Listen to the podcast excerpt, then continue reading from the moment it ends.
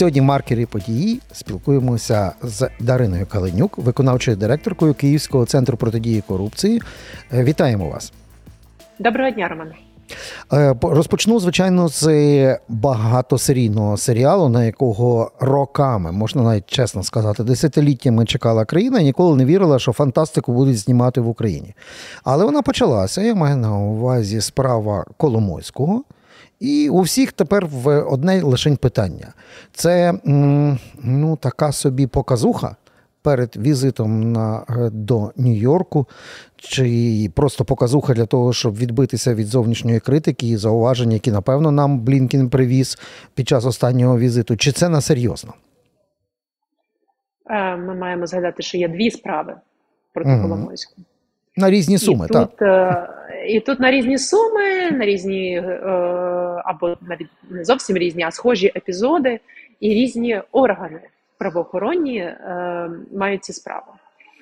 Справа проти Коломойського насправді почалася не вчора і не позавчора, а розслідується вже багато років, ще починаючи з 2016 року, коли були виявлені величезні махінації, близько 5 мільярдів доларів махінацій, виводу коштів з е, Приватбанку.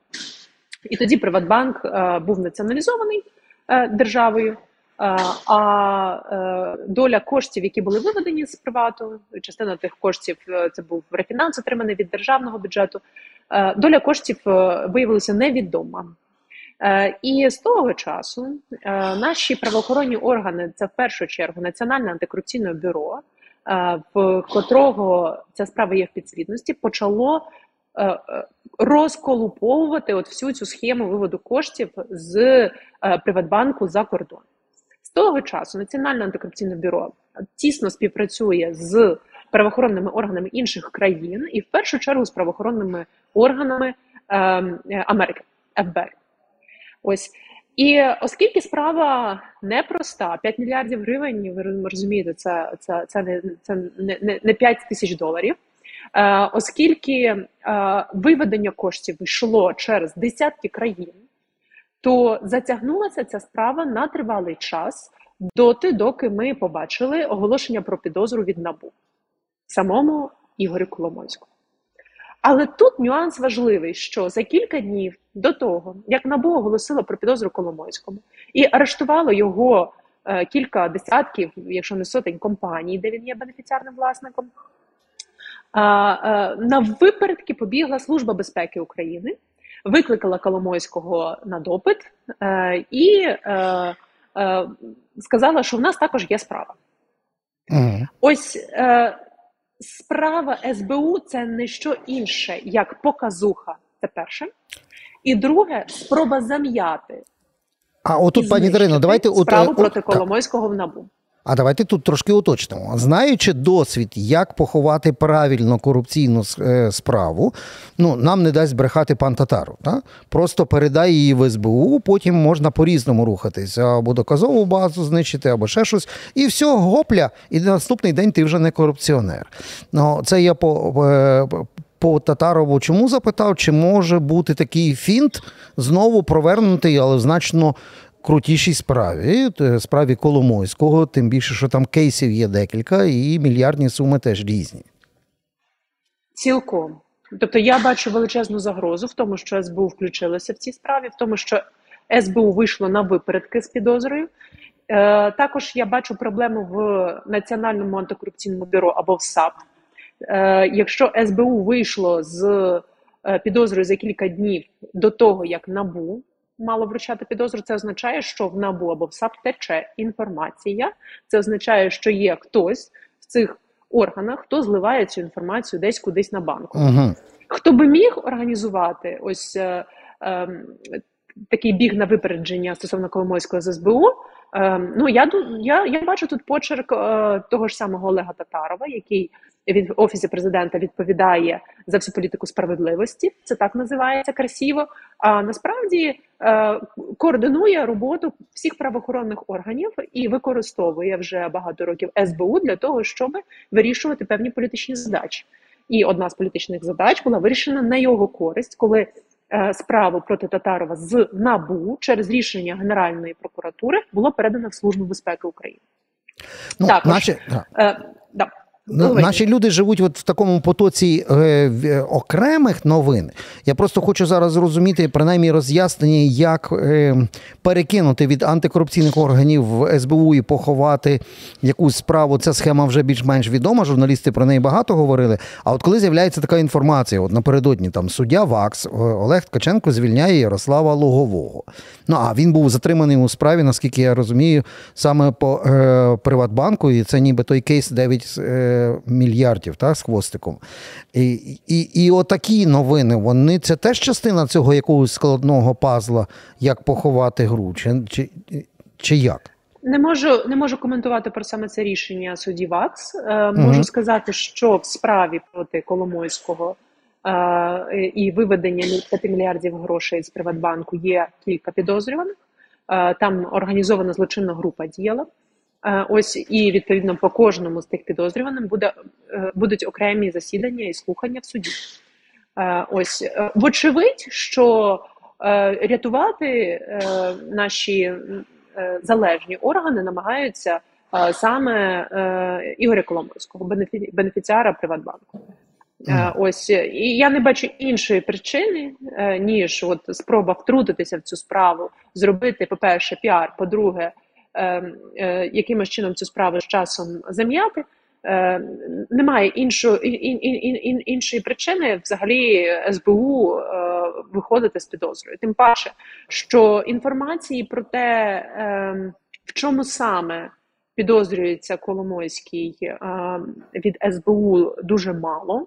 На противагу від НАБУ. Від НАБУ є навіть цілий, цілий фільм, де детектив розповідає, як взагалі відбувалася ця схема отримання коштів на рефінансування, як була створена взагалі окрема паралельна е, е, така чорна, по суті, е, банківська система всередині великого е, банку, і як виводилися ці кошти за кордон, яка була роль е, саме підозрюваних, зокрема бенефіціара Ігоря Коломойського.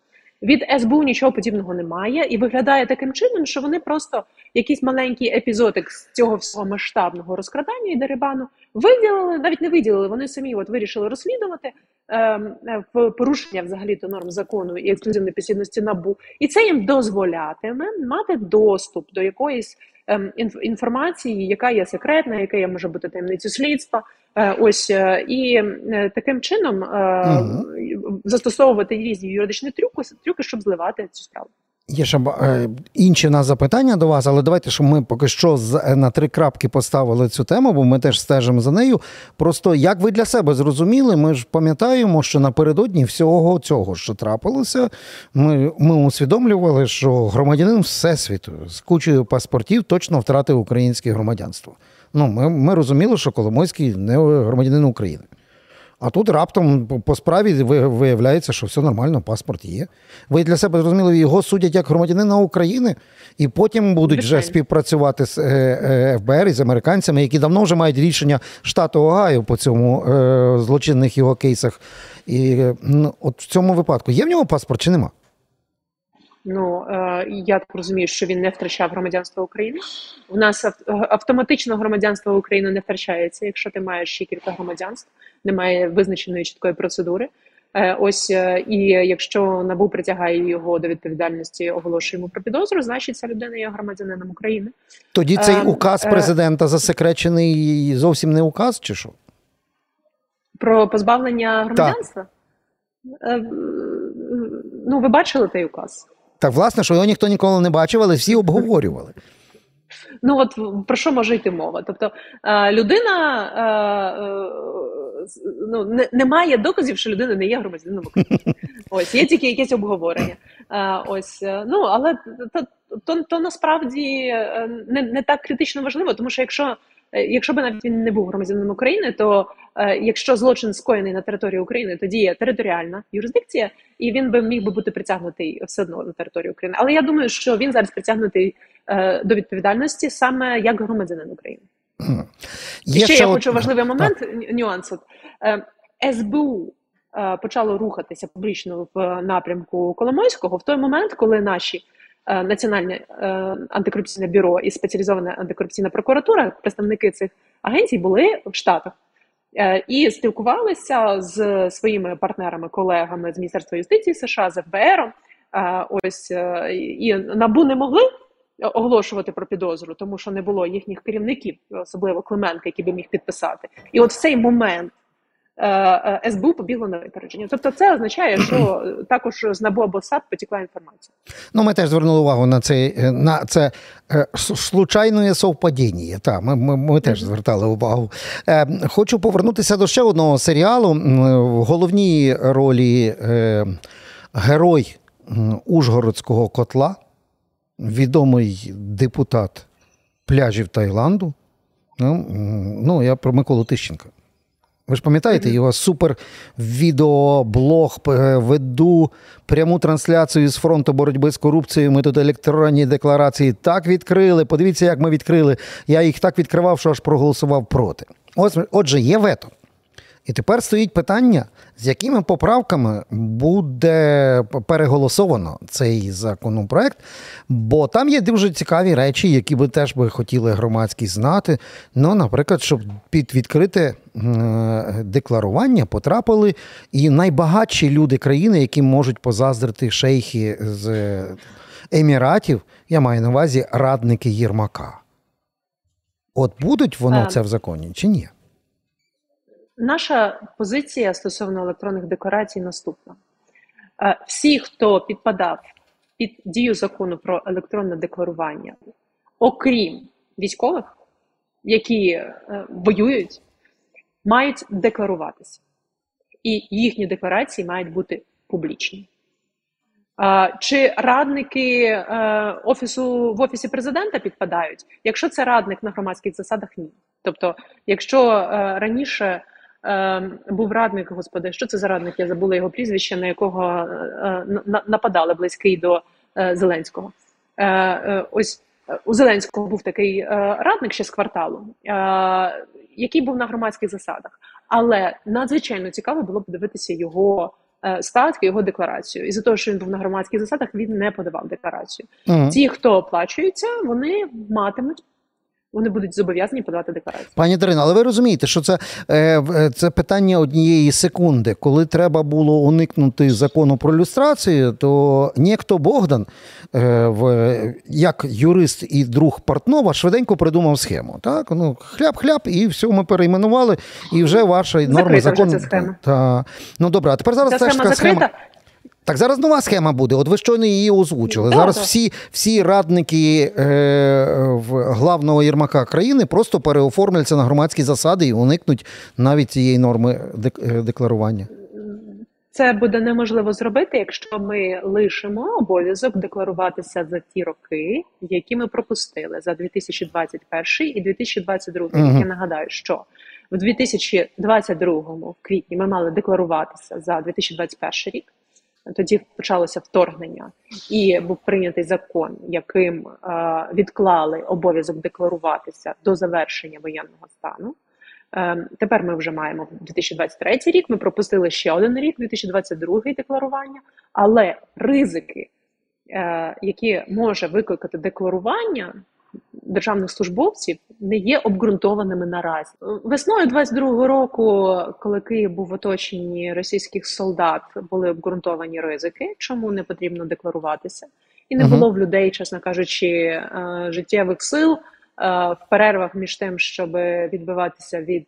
Е, росіяни окупантів ще заповнюють свою декларацію. Це було очевидно.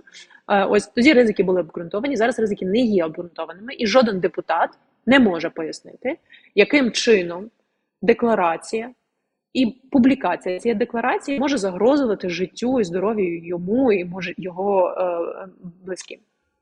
Пані Андрино, але тобто ми це розуміємо... все маніпуляція. Так, ми отже, все одно змушені будуть проголосувати, і голоси будуть, ви думаєте? Я думаю, що голоси будуть, але я думаю, що треба буде ще поборотися в парламенті в різних е, комітетах парламенту. Депутати спробують е, просунути якісь дірки, якісь нюанси. Uh-huh. Окрім того, що е, доступ до декларації проголосували закритим е, минулого разу. Ще була дірка у вигляді змін до кодексу про адміністративні правопорушення, яким е, якою підвищився підвищилася сума до 1 мільйона 300 тисяч гривень, на яку можна зробити помилку в декларації і не понести і тобі за це нічого не буде. Так, ми пам'ятаємо, така дивна так. сума до мільйон триста. Ми не ми не могли зрозуміти, звідки вона росте. Ви, ви, ви краще наш знаєте, що є чемпіонські забіги між тим, хто швидше на фоні на тлі війни буде збагачуватися. Певні правильні депутати чи е, правильні радники з офісу президента. І тут, як то кажуть, моє наступне питання від Кирила Тимошенка, наприклад, ну імені Кирила Тимошенка питання. Так хто там зараз у нас е, декларації не може записувати, бо 22-й рік всі стріляють, нема часу. Е, наприклад, пан Шурма чогось встиг і і Теслу докупити, і все інше, і нічого. Я в от саме про такі кейси. Ось ці кейси різних корупційних речей, вони виключно в морально, е, морально-етичній площині лежать. Оце збагачення на тлі війни і вигляді медійних хайпових скандалів? Чи там щось має бути далі? Ну, е, ми не бачили декларацію пана Шурми. Е, ми аналізували лише структуру його власності. І от сьогодні вийшов текст про е, бізнес Шурми і про його становлення на посаді ключового радника Зеленського в економіці. Ось це це дуже така цікава людина, і декларацію цієї людини дуже хотілося побачити за всі попередні роки, за 2021, і за 2022, А потім, вже е, коли є задекларована особою інформація про свої статки, потрібно цю інформацію порівнювати з тим, що е, є в реєстрах, не тільки в українських реєстрах, але й іноземних реєстрах стосовно його власності, стосовно компаній, пов'язаних е, з ним.